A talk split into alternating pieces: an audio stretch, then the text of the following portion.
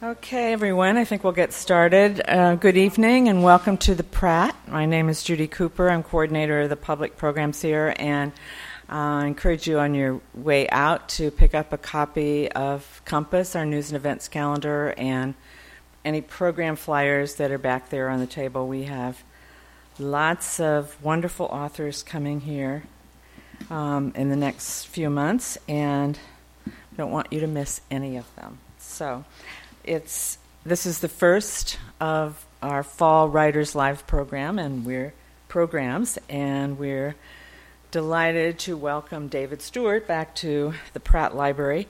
David as you know is an attorney and an historian and he's the author of three very well received nonfiction books the summer of 1787 impeached the trial of president andrew johnson and the fight for lincoln's legacy and American Emperor Aaron Burr's challenge to Jefferson's America. And this is David's fourth time here at the Pratt Library. We've hosted um, programs for him for all three of his nonfiction books. And this new one, The Lincoln Deception, is a mystery novel. It's based on facts and real characters from the Lincoln assassination and its aftermath. In 1900, 35 years after the assassination, John Bingham, a former congressman from Ohio, is dying. He's the he was the prosecutor of John Wilkes Booth and his co conspirators, and on his deathbed, he tells his physician that Mary Surratt revealed a secret about the case, but he does not reveal the secret. And so his doctor, Jamie Fraser, sets out to find the truth accompanied by uh, a man named Speed Cook, who is a, a, a black man. and this is 1900. Uh, he's college educated and a former professional baseball player. Um, these two men, Fraser and Cook, are a very unlikely pair, and they have more than their share of adventures and misadventures as they try to unravel the, the Lincoln deception. Um, it's a very clever and compelling book, and I think it's one that both history buffs and mystery lovers are going to love. And David Stewart is going to.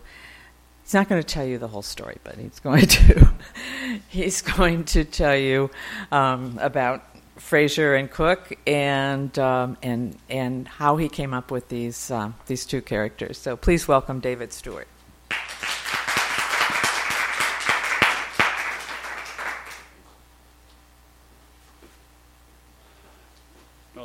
Thank you very much, Judy, and uh, I'm glad she's made clear I can't tell you the secret. Um, it's just, yeah, and th- that's really important. Um, before I start, though, uh, a, a, brief commercial. A bunch of us down in the D.C. area and from Baltimore as well have been involved in starting an online book review because we are dismayed at the death of book reviews in newspapers and magazines, and so we post new reviews every day we have feature articles about the world of books.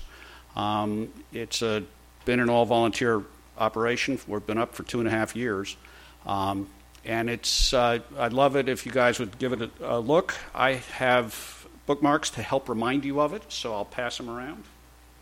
Okay, that's the end of the commercial. Um, as Judy suggested, uh, this is my first published novel uh, after doing the three historical narratives. Um, and it did grow out of research I did for one of the books, the, the impeachment trial book, Impeached, uh, about the Andrew Johnson case. Uh, it is still, however, very much a, a work of fiction. Um, the characters, the plot, the settings, uh, all did come from uh, imagination. Um, I went to the places when I could, uh, although the internet is an amazing place if you're want to see what something looks like someplace in the world where you want to put a scene, they probably have a photograph up um, somewhere. Um, and uh, I did try to follow the, the rule of historical fiction that I most uh, support, which is you're allowed to make up a lot, but the things that people know, you really shouldn't change or shouldn't make up. And this is distilled in a simple rule that Lincoln has to be tall. Um,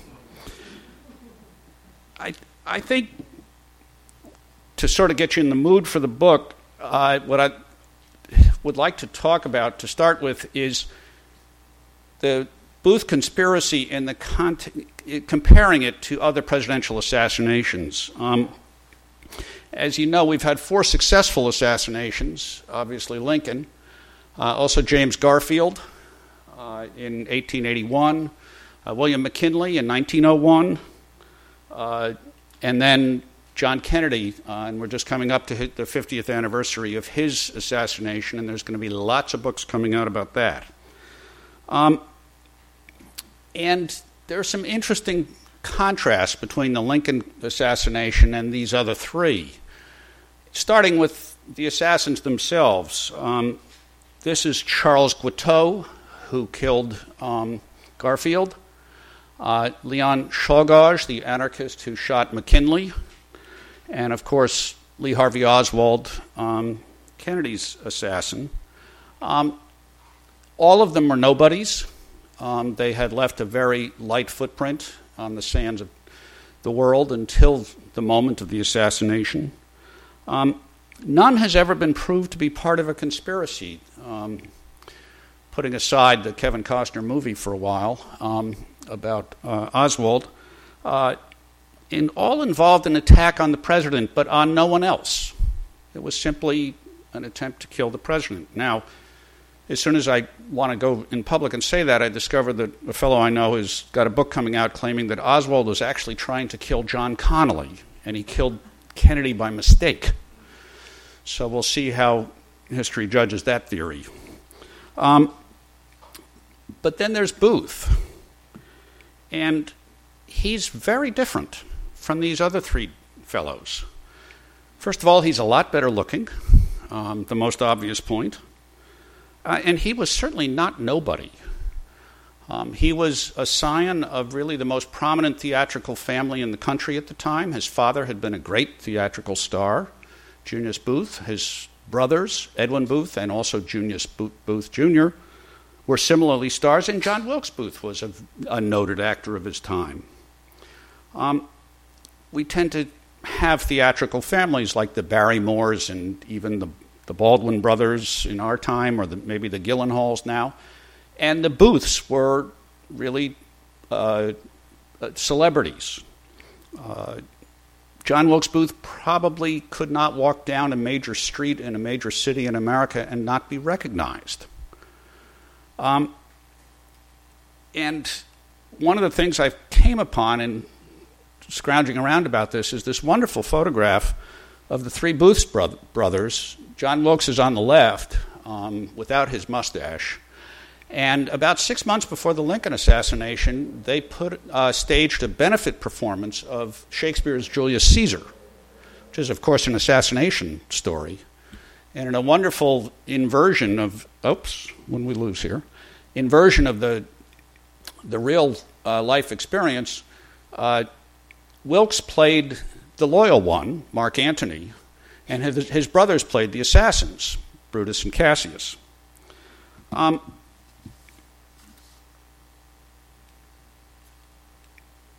starting with the night of April 14, 1865, the night of the assassination,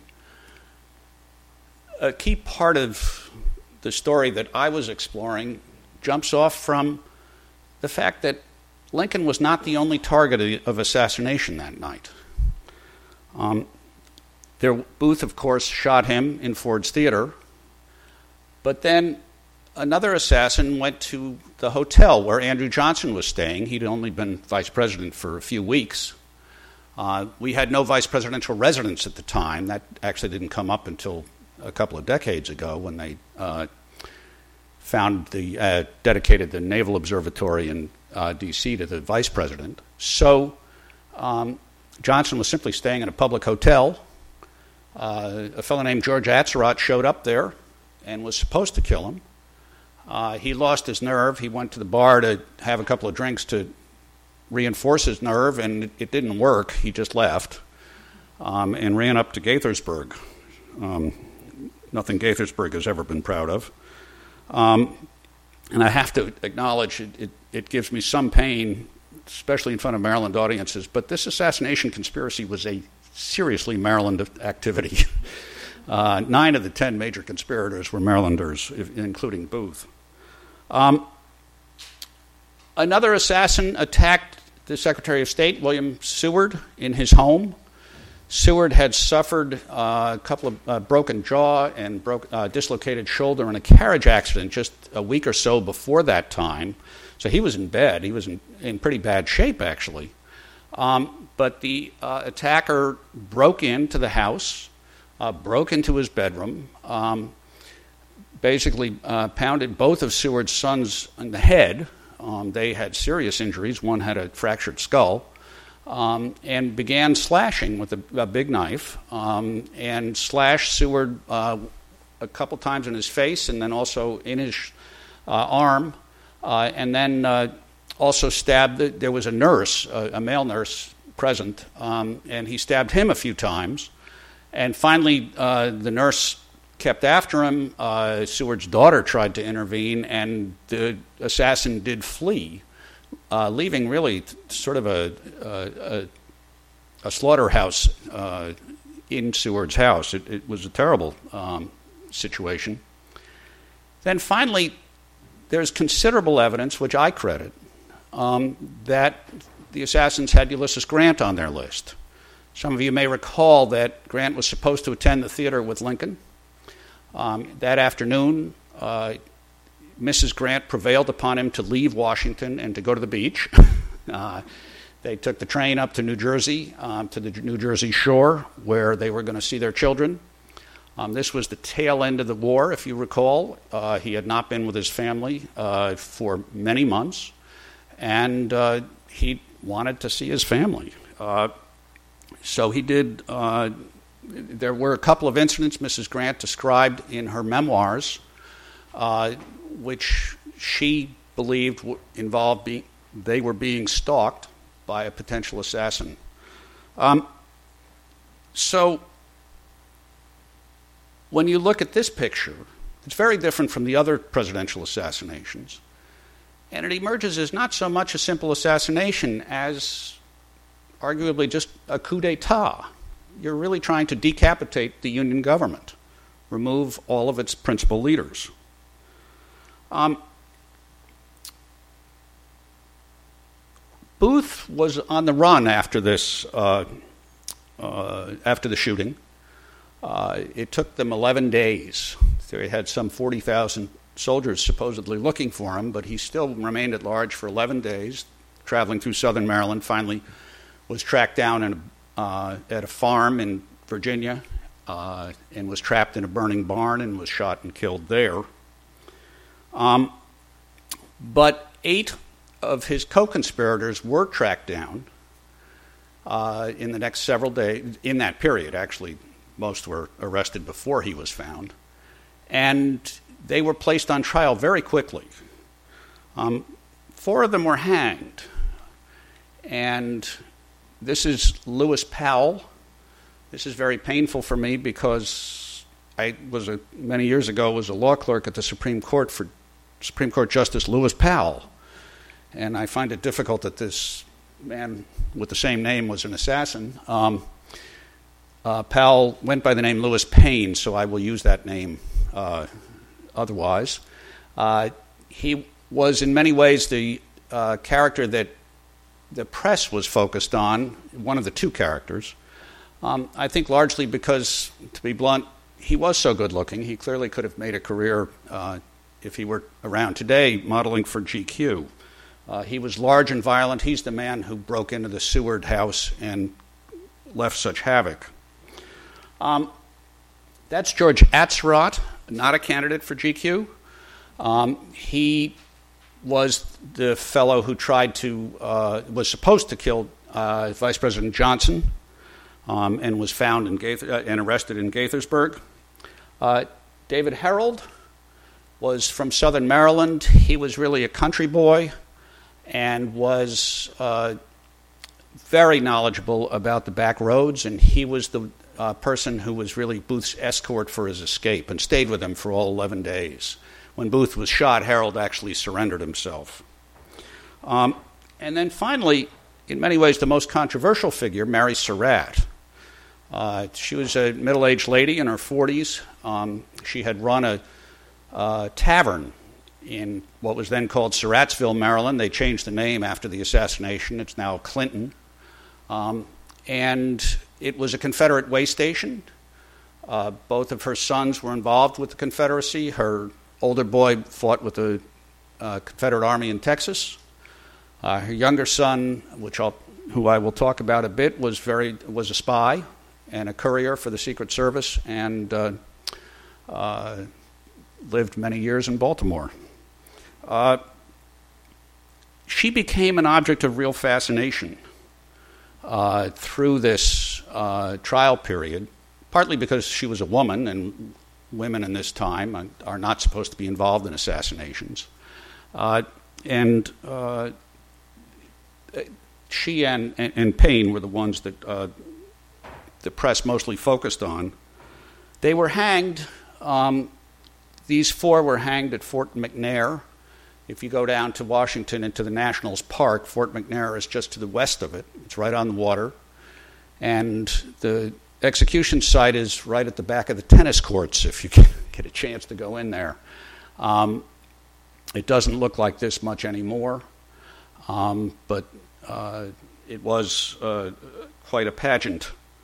Um, four other co conspirators were convicted of conspiring with Booth. Uh, Samuel Arnold here was from Baltimore. Uh, uh, Michael O'Laughlin was also from Baltimore. These were the two gentlemen who were not so directly tied. Actually, there will be a third as well.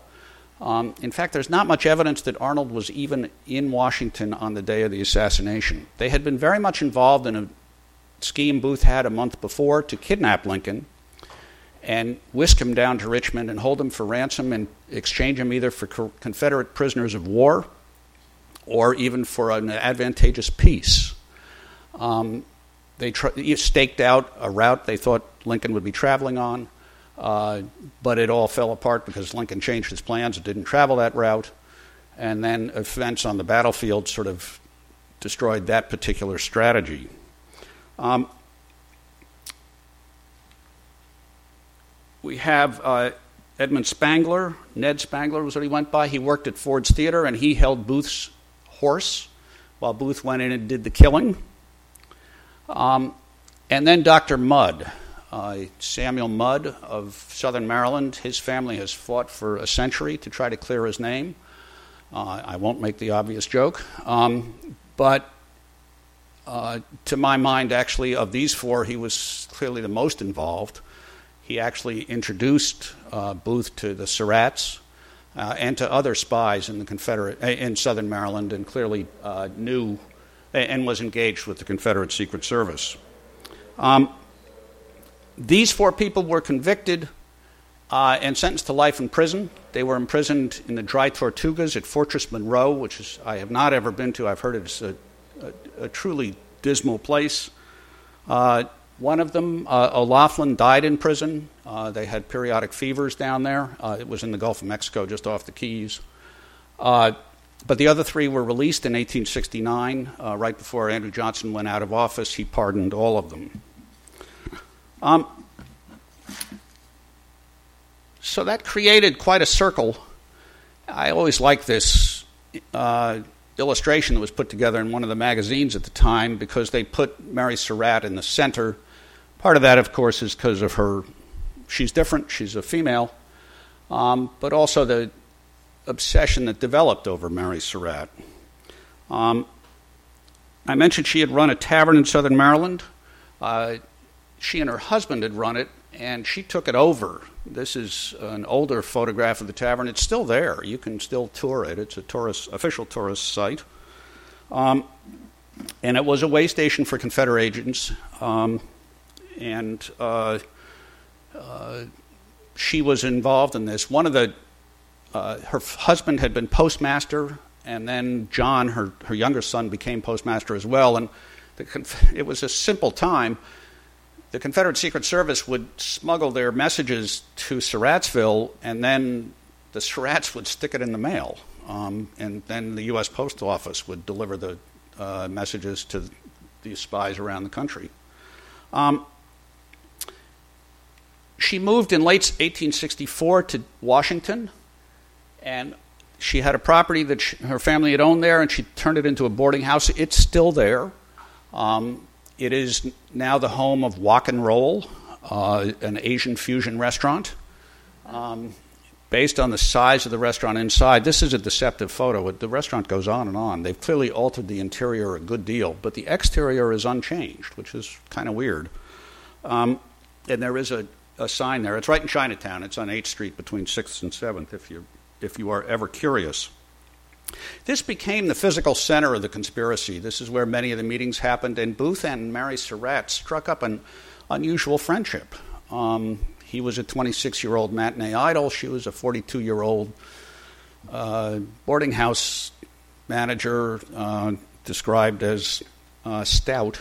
Um, he had women following him down the street. When he was killed, they found photographs of five women, at least two of whom he was engaged to marry, uh, in, on his possession.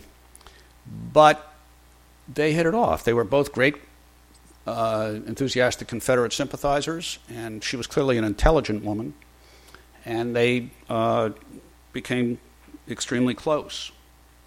They had been brought together by her younger son, John Surratt. Um, he was, depending on your point of view, either the man who got away or the man who left his mother t- to take the fall for him. Because he escaped. He was the 10th conspirator. Um, he had been a Confederate agent and courier for several years. Um, he probably introduced Booth to the Confederate Secret Service. And the controversial part with Surratt has always been where was he on the day of April 14, 1865? He claimed he was in Elmira, New York. He had gone to Canada carrying messages for the Confederate government. To, there was a nest of spies up in Montreal and Quebec. And that he came back to Elmira, where there was a huge prison camp, to try to figure out a way to have a prison breakout by the Confederate soldiers who were being detained there. There were several thousand there. Um, Federal prosecutors claimed that he had come back to Washington and was there for the assassination. Um, and there was no dispute uh, about his escape. As soon as the assassination happened, wherever he was leaving from, he quickly hustled up to Canada, where he was hidden by Catholic priests. Uh, both the Surratt family was a very Catholic family. He'd been educated in Catholic schools. Um, he was then uh, under a false name and with a disguise, false. You know, he he tinted his hair and he uh, grew whiskers and uh, wore glasses. Um, he got on a boat to Britain. From Britain, he made it to France and then over to Italy. Uh, and in Italy, he signed up with the Papal Zouaves. Uh, the Papal States were still independent at this time. Uh, the nation of Italy was in the process of, being formed. And this is uh, Surratt in his Zouave uniform. The Zouave uh, outfit was modeled after North African soldiers. They were just thought to be, it was just thought to be the coolest outfit.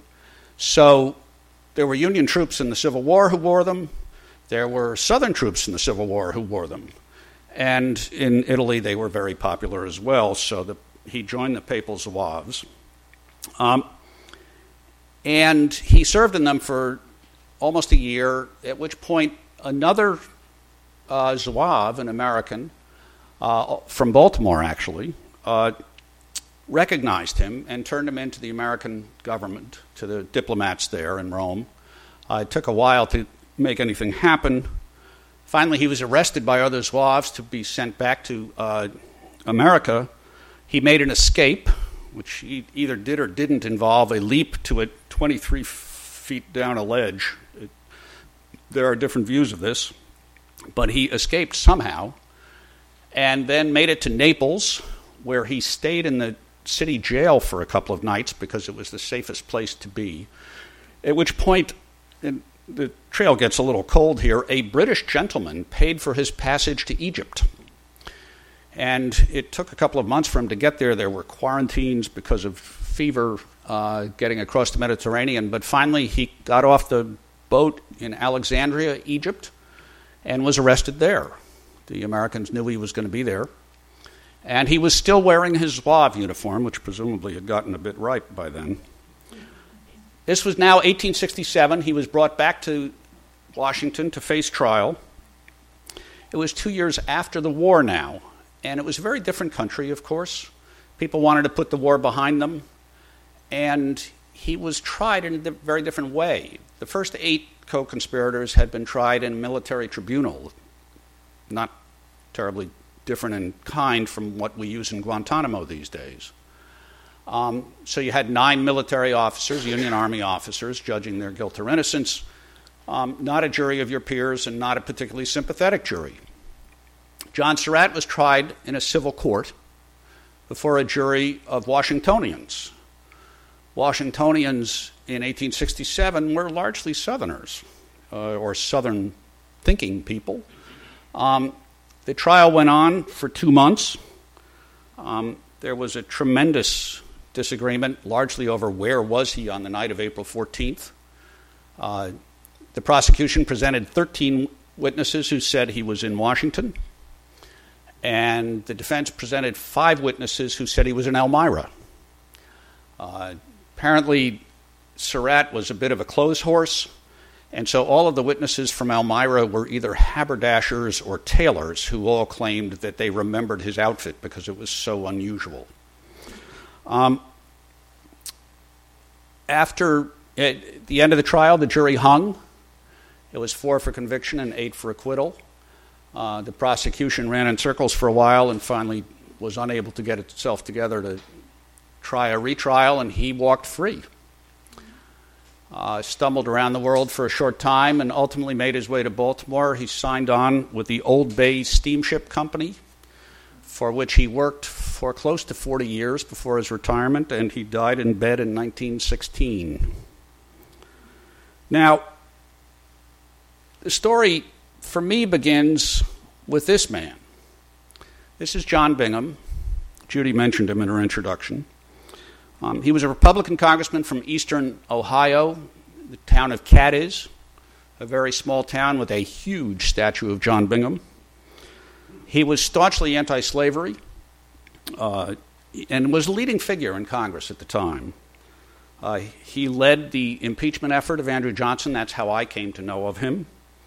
And he was the author of the 14th Amendment in Section 1, which pr- protects equal protection of laws and due process of law. So we have John Bingham to thank for that part of our law and our tradition. What people often overlook was he was the lead prosecutor in the trial of the eight Lincoln co conspirators in 1865 before the uh, military commission. He had been uh, Judge Advocate General during the war.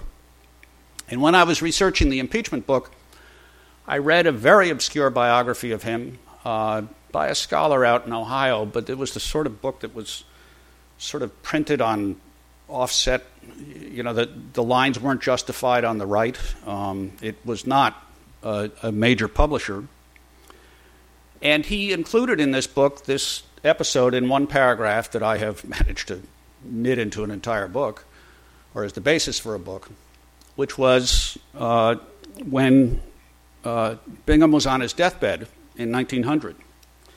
So I've been instructed that fiction writers read from their work which is not something nonfiction writers do. So I will read a short passage um, from that moment. Um, and this is a moment when Bingham is terribly ill, and his doctor, a young man, James Fraser, comes to uh, look in on him. And, and Bingham is talking. There was a week that summer, a hellish one. We had in hand the verdicts for all eight of those wretches in Booth's conspiracy. But the judgments, you see, couldn't be announced until President Johnson approved them. He coughed shallowly. After a small sigh, he resumed, his eyes bright again. I was called to Mrs. Surratt's chambers. A complaint of her daughter. After hearing the girl out, and she was rather hysterical, a pale whelp of the original she lion, I informed her I couldn't help. Fraser nodded, pleased by Bingham's sudden energy and the subject of his conversation. Bingham rarely talked about his public career. Fraser knew he had prosecuted the Lincoln conspirators, securing convictions of all eight and death sentences for four. Fraser wished he had known more about the, the Lincoln case. The old man picked up his story. Mrs. Surratt sat there, perfectly composed in that heat, monstrous in her lack of remorse. All that was missing were snakes sprouting from her head. Mr. Bingham, said she, the verdicts are in, are they not? I assured her I could make no statement. We are to be hanged, she said, are we not? Again, I said I could say nothing. I don't think that very Christian of you, she went on. I suppose we will be told soon enough. Bingham's eyes strayed into the middle distance. He shifted toward Fraser. Then began the most remarkable exchange. The old man shook his head. What she told me. You must understand, I was no babe in arms. I was in Congress during vicious times before the war. As Judge Advocate General, I prosecuted our disloyal men. I knew the horrors of the bloodiest war man has fought, of the horrors of which the human spirit is capable. And yet that woman unsettled my very soul. Afterward, I went to Stanton. Fraser knew about Edwin Stanton from nearby Steubenville, who had been Lincoln's Secretary of War. I never saw that great good man so vexed as when I relates related Mrs. Surratt's confession. Bingham's eyes drifted again to the far wall. The memory seemed to seize his entire attention. Finally, we agreed, Bingham added slowly. Her confession was too terrible.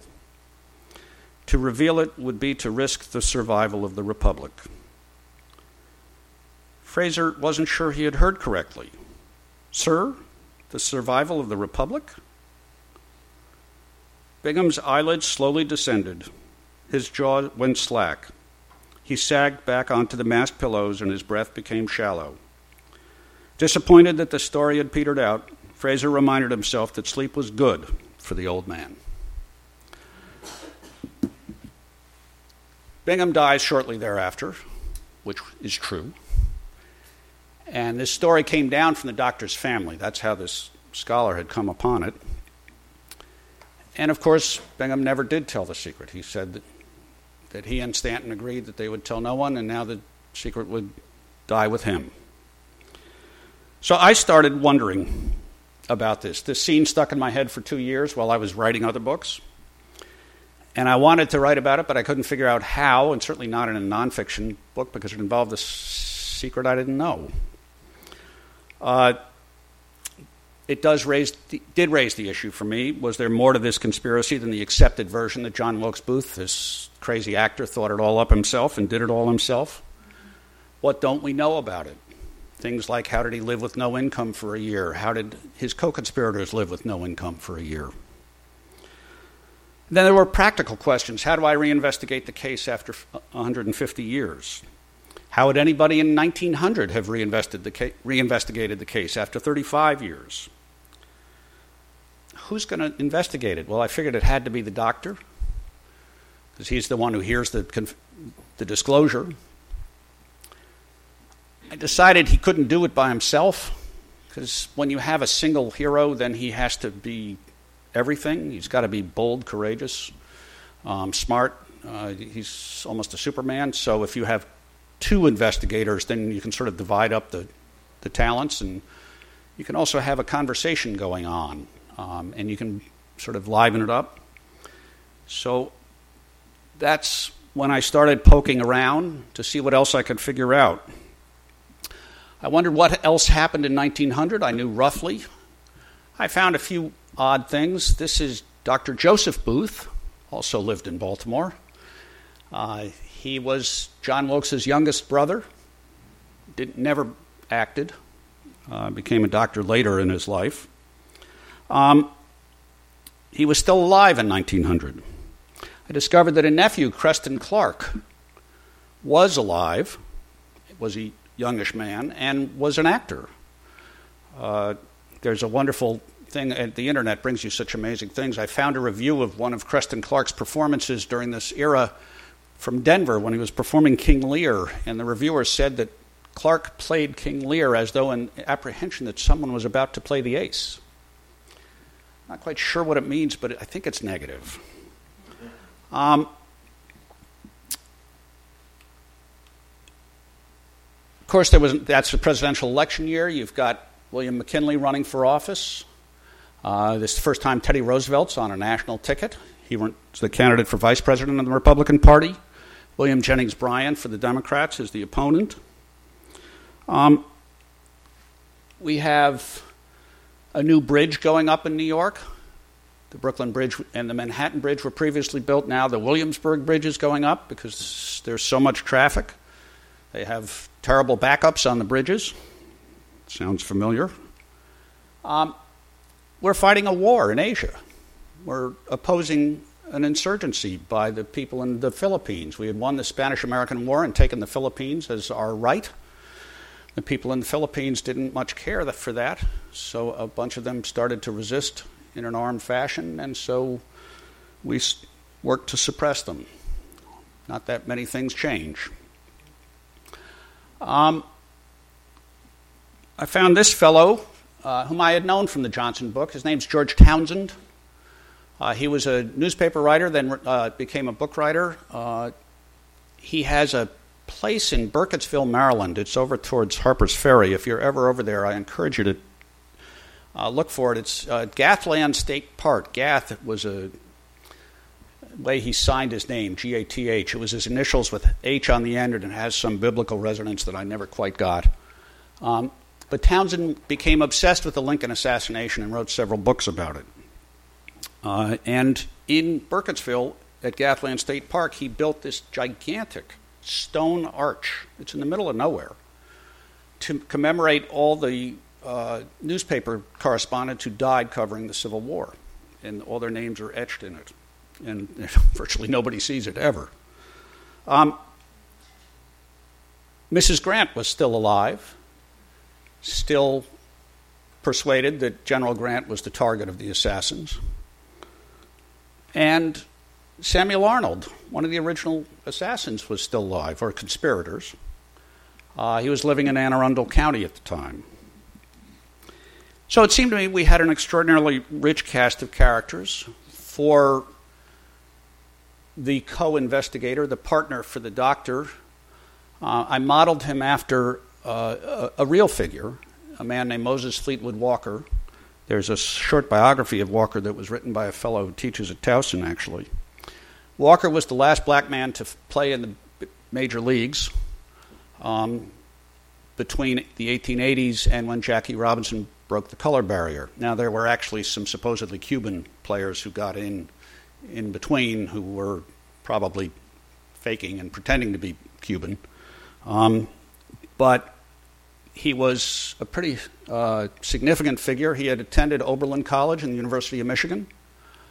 Um, he wrote an extraordinary screed, uh, a, a 70 page denunciation of America in 1907, basically saying that it was impossible for a black person to live in America in 1907 and that they all should move back to Africa. Um, and I thought having a character who was an extremely smart, talented, high achieving black person in America at that time, which was really the high point of our Jim Crow uh, segregation and repression, um, would create a very interesting dynamic. Um, so once I had this all together um, in my mind, I had just finished writing my last nonfiction book, my most recent one on Aaron Burr, and the last thing I wanted to do was go back in the library. So I started writing this, um, and it, it is the fun part. You get to make things up. What's going to happen next? Um, I found I needed to know where I was going. Some fiction writers say that they just create their characters and their characters tell them what the story is. Well, if my characters know what the story is, they keep it to themselves and I need to um, have an outline and know where I'm going. But you do get to use poetic license, and it is a, that's a great kind of license to have. I didn't have to do endnotes and citations. I was just working on citations today for a book I'm doing on James Madison. Um, so it was a, a real hoot for me. But historical fiction, which I think is pretty popular these days, um, I think is in part because you get to explore the silences in history. You know, we really, when I'm writing a nonfiction book, I only know what people wrote down that happened. If nobody wrote it down, it didn't happen, as far as I know. And, you know, a lot of things happened that were really interesting. Um, so this was an opportunity uh, to try to fill in those silences. And I was sort of inspired by a book some of you may know. Uh, I, my last book was on Aaron Burr, and there's a wonderful novel about Burr that was written by Gore Vidal called Burr. And in that novel, he deals with the duel, which I dealt with in my book. And it's certain things are totally well known, which is Hamilton made a speech, and he said that he had an opinion of Mr. Burr, Colonel Burr that was still more despicable. And we know that despicable in 1804 meant sexual perversion. we just don't know which one. We just, what was he implying? Burr certainly never said he took great offense. He challenged him to a duel. They fought the duel. Um, and Vidal came up with a theory. And he was, in interviews, he was completely straight. He said, I do not know, have any basis for this theory. I made it up. But his theory was that the implication was, and intended by Hamilton, that Burr was sleeping with his daughter. Now, Burr had only one daughter. He was a widower. His daughter had been educated terrifically well. He doted on her, and she was the center of his life. And the allegation that he had been sleeping with his daughter was a light going on in my head. That would certainly drive Burr to challenge him to a duel. And you can only do that in fiction. I couldn't do that. So this was my opportunity to do that for the Lincoln assassination. And the goal is to come up with something plausible or even persuasive. And I hope it I have, and I hope it's as much fun for you to read as it was for me to write. Thank you very much. I'd be happy to answer any questions you might have.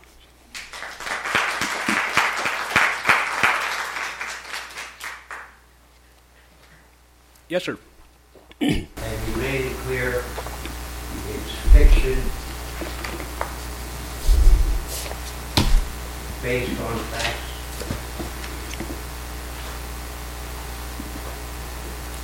Is that a question? I, it's a, it's a historical setting based, and the historical facts we know I have included. Um, and there is an author's note at the end where I identify many of the facts so the, re- the curious reader can find out which things I didn't make up. But, you know, probably 80% of the book is made up because these, these guys had to go off and do something. And, and, they, and the central characters are, are fictional. Yes, sir. Um, I remember when I take, took history in college and all that um, I always wondered when when Lincoln went to the movie, um, went to the theater, and um, there was supposed to be a guard there, right? Just one guard, and then the, the, I, I, that's what I heard was he was supposed to have gone to the bathroom, and then nobody was supposed to take his place. That that seemed kind of like really. Yeah, uh, um, presidential security was not real well developed at that time. Um, that is the story that there was supposed to be a guard posted outside the door. He wasn't there, and investigators never concluded that there was anything nefarious about that and that he had no connection to the, inve- to the conspiracy. Um, those are the facts I had to work with. Was um, is Arnold, Maryland named after this this Arnold guy? I don't think so, no. Okay. The, um, this is, did you read, have you seen in Annapolis, they have the Mudd book, the family Mudd book? And Mrs. Mudd, Dr. Mudd's wife, claims that it was not John Wilkes Booth that was, you know, for two years, they kept him in Washington under, underneath, um, and they, when he jumped off the stage, he did not have a he had a compound fracture. Both, you know, tibia and fibula were broken as opposed to a, a straight green, just one leg. And they said that this, when they uncovered that it was not really John Wilkes Booth that was killed in the barn. Did There- you know about that conspiracy and that he died in Nevada or something Yeah, th- like there's, that? there's a long mythology uh, that Booth didn't die. There are books about Booth going off and being a cowboy. Um, there was a while in the 1920s when there was a guy who had a mummy that he would take to county fairs and claim they were John Wilkes Booth, and he and it, that it was John Wilkes Booth, and he would charge ten cents to come in and view him. Um, I just don't think any of that is, can be credited. Uh, you know, there were a lot of people, uh, you know, who saw him killed and said he was dead, and he is buried. Uh, I think here. Then the other thing is that he's not buried here, that the family took his body out of the graveyard. And that's the, um, let truth, let's see, right or wrong, let God be my judge. Yeah, You heard about that one too. I think he's Down here. in Greenmount Cemetery, Well. they, they buried him someplace else, like a family plot or something. Uh, there's lots of stories. How long was the process, you know, you took in writing the book? Uh, The the actual writing took about seven months, um, which was a fascinating revelation because nonfiction books take a lot longer. and I started questioning my career choice. Um, so, although I'm doing a book on James Madison now that is not fiction, um, but I have to write a sequel of this book, so I will see if it's still a seven month process. Um, I found once I had an outline, um, it wasn't. It, it, was just fun. I, I had fooled around with fiction before I started writing nonfiction, and I have a couple of unpublished novels. So it, it wasn't a totally foreign exercise. Um, and uh, uh, it was a hoot.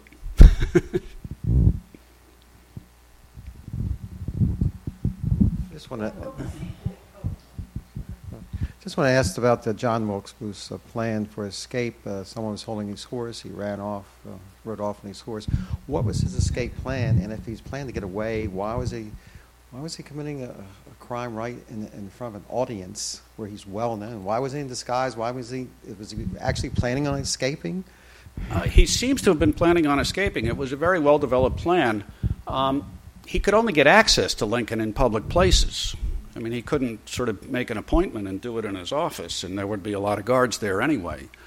Um, the theater was the place he actually knew best and would not be challenged anywhere. He was he knew every all the stagehands, and you know he could walk around backstage without ever having a problem. So it was in many ways the perfect spot for Booth. It's almost like his performance. Yeah, well, and there's certainly a performance quality, and you know he jumps onto the stage and he yells "Sic Semper Tyrannis," and, and uh, many people said there was there's even an argument about that. There's an argument about everything in the Booth case, um, and his plan. You know, when they are there's a very fine book by James Swanson called Manhunt about his escape, basically, and he encounters uh, he is assisted by a number of Confederate spies it is not an accident that he's meeting Confederate spies. Herold and he have set up this network, and they are planning to do it. it it's much more difficult because he's got a broken leg. That makes the escape very difficult. Also, they apparently they went out in the uh, Potomac River and, and rode in circles for a couple of hours, and then ended up back on the Maryland side when they were trying to get to Virginia. So that delayed the escape a little as well. Um, but I you know, there, it is a complicated story. He wanted to, he had to do it in a public place. The theater was a natural place for him. Lincoln went to the theater a lot. Uh, he, he really liked it, so, he, you know, Booth could expect to see him there. So um, I agree with you that there, it doesn't fit perfectly, but, you know, he was doing the best he could. And uh, he did kill the president.